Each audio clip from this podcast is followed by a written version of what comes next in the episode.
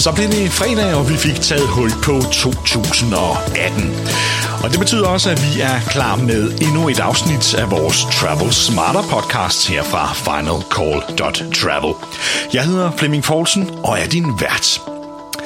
I dette årets første afsnit af podcasten, ja, der skal vi se lidt nærmere på, hvordan man vælger sæde på flyet. Og i den her episode, der fokuserer vi udelukkende på economy class. Fordi det kan være noget af en udfordring at finde ud af, hvilket fly man skal vælge at booke sin billet på, for der kan være stor forskel på, hvordan komforten er.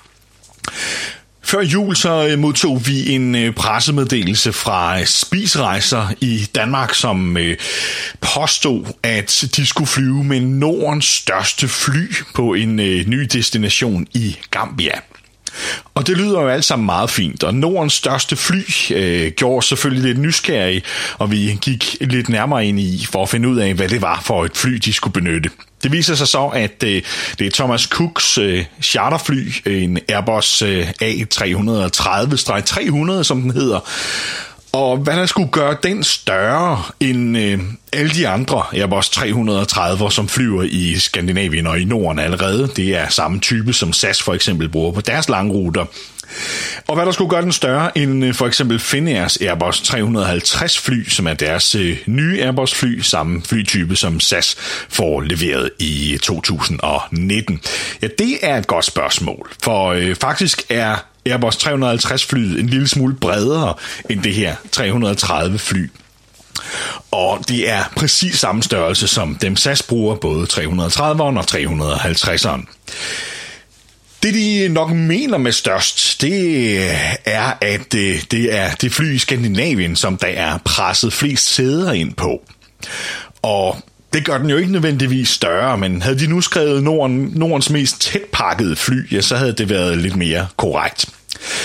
De siger det jo sikkert for at... Øh, det skal se ud som om hos passagererne, at øh, det er et stort fly, og ubevidst tænker man nok, okay, så er der også god plads på den.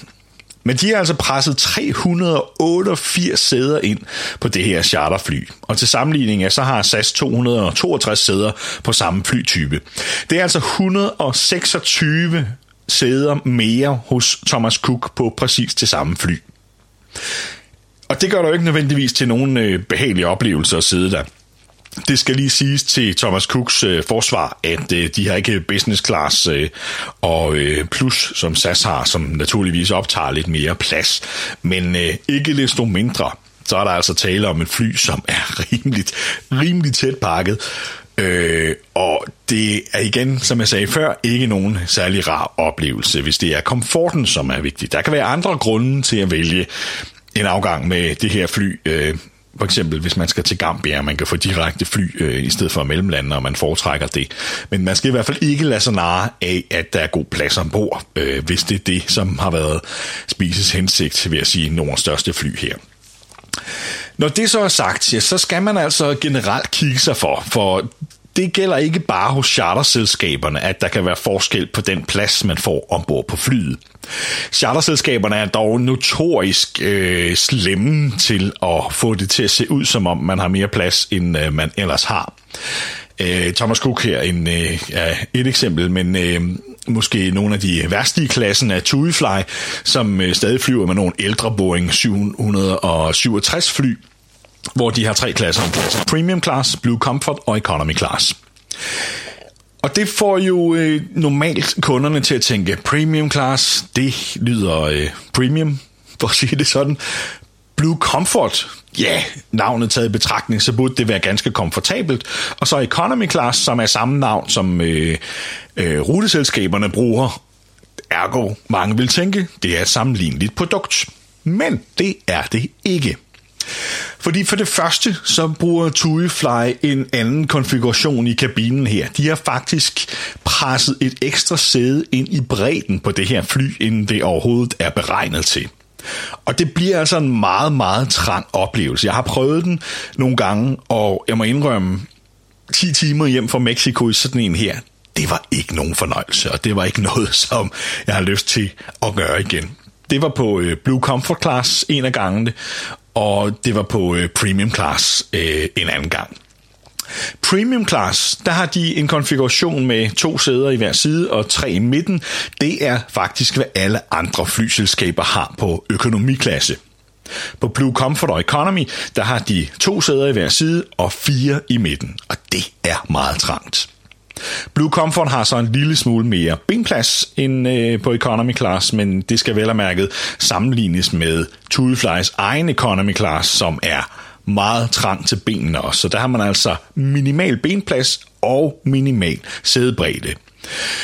Og som jeg sagde tidligere, ja, det er absolut ikke behageligt.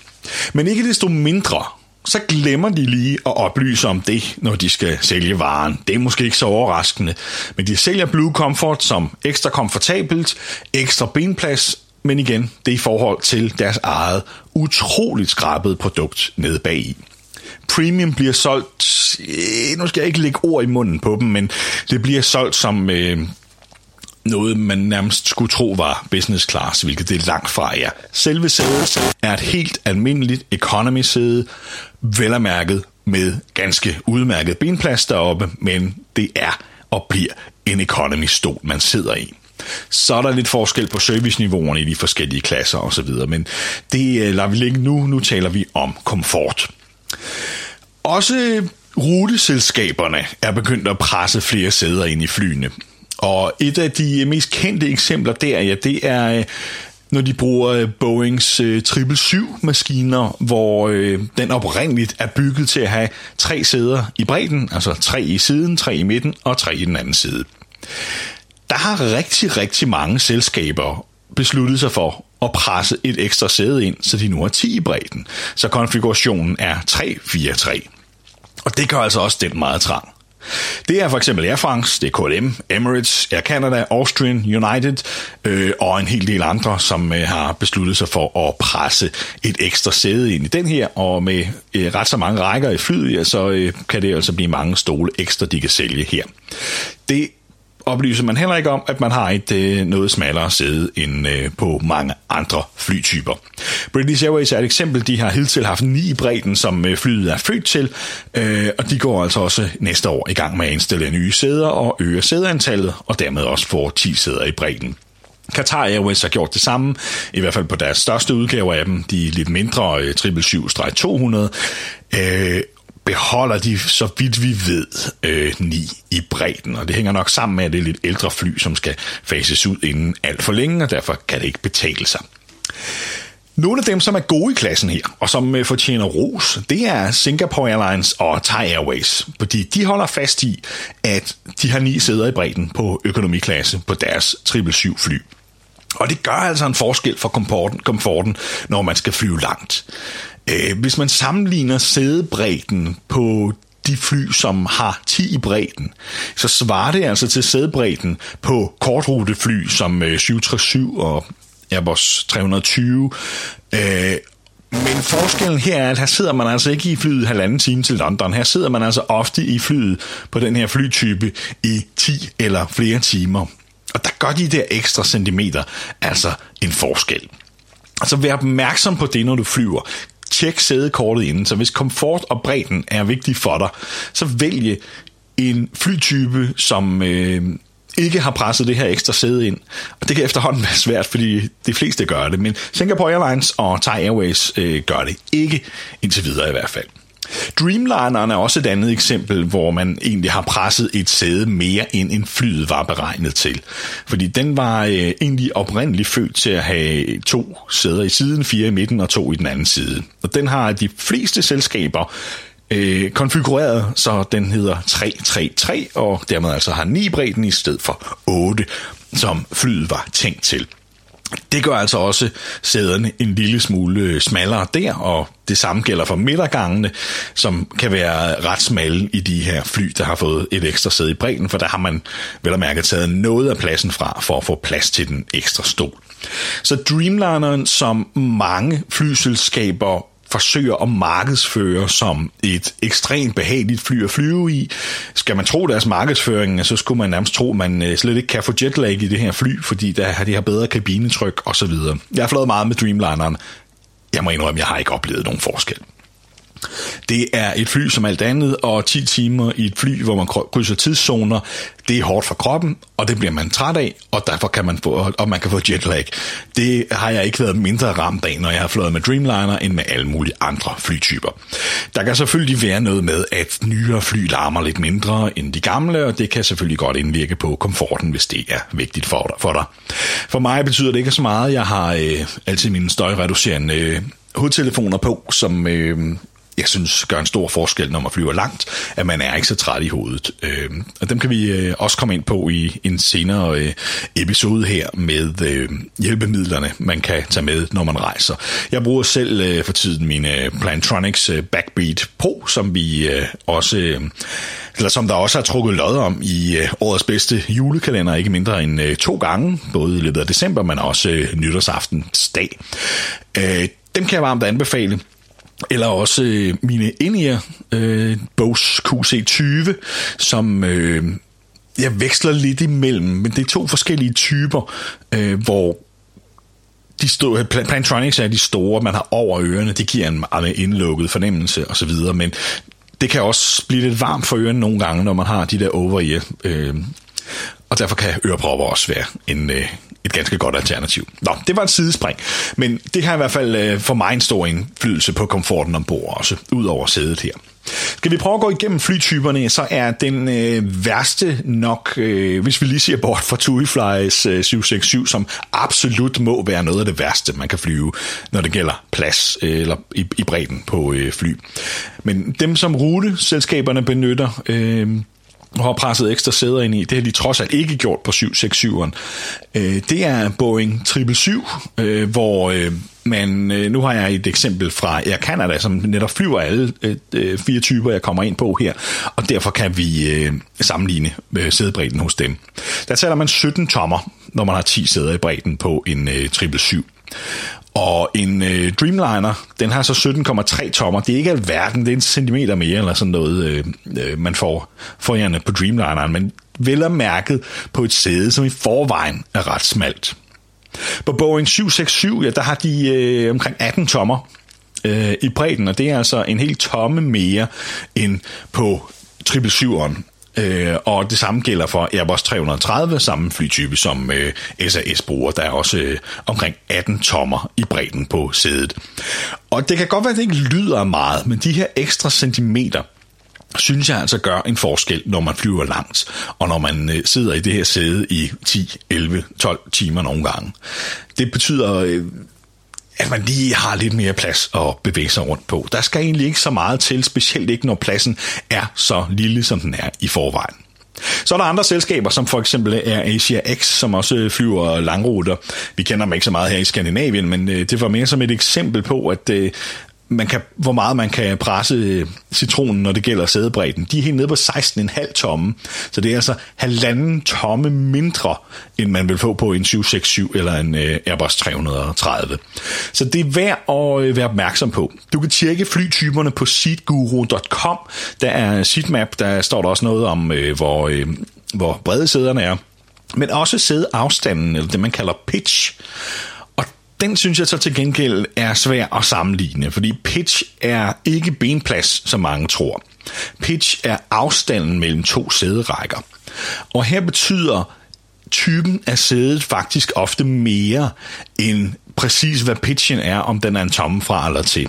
Fordi de nyere sædetyper, de er udformet på en måde, så stolelommen sidder op over bordet, øh, hvilket giver dig mere plads til knæene. Øh, og den måde, de læner sig tilbage på, kan være øh, anderledes, så passageren bagved får mere plads. Og ikke mindst, ikke mindst så er sæderyggen ofte tyndere på de nye sæder. Og øh, det betyder så også, at der er mere plads til benene, selvom pitchen ikke nødvendigvis er større. Faktisk er der, er der eksempler på, at, at pitchen kan være mindre, men det, du har faktisk stadig mere plads til knæene, øh, når du sidder på sådan et sæde. Så kan der være andre ulemper ved de nye, tyndere sæder, og det er blandt andet, at støtten i ryggen ikke er helt så, øh, er helt så god, og, og sædekomforten øh, der kan blive lidt dårligere på lange flyveture. På korte Altså, personligt er jeg ikke nogen stor fan af de her tynde sæder, men på korte ruter går det fint. Det kan være lidt en udfordring på de lidt længere.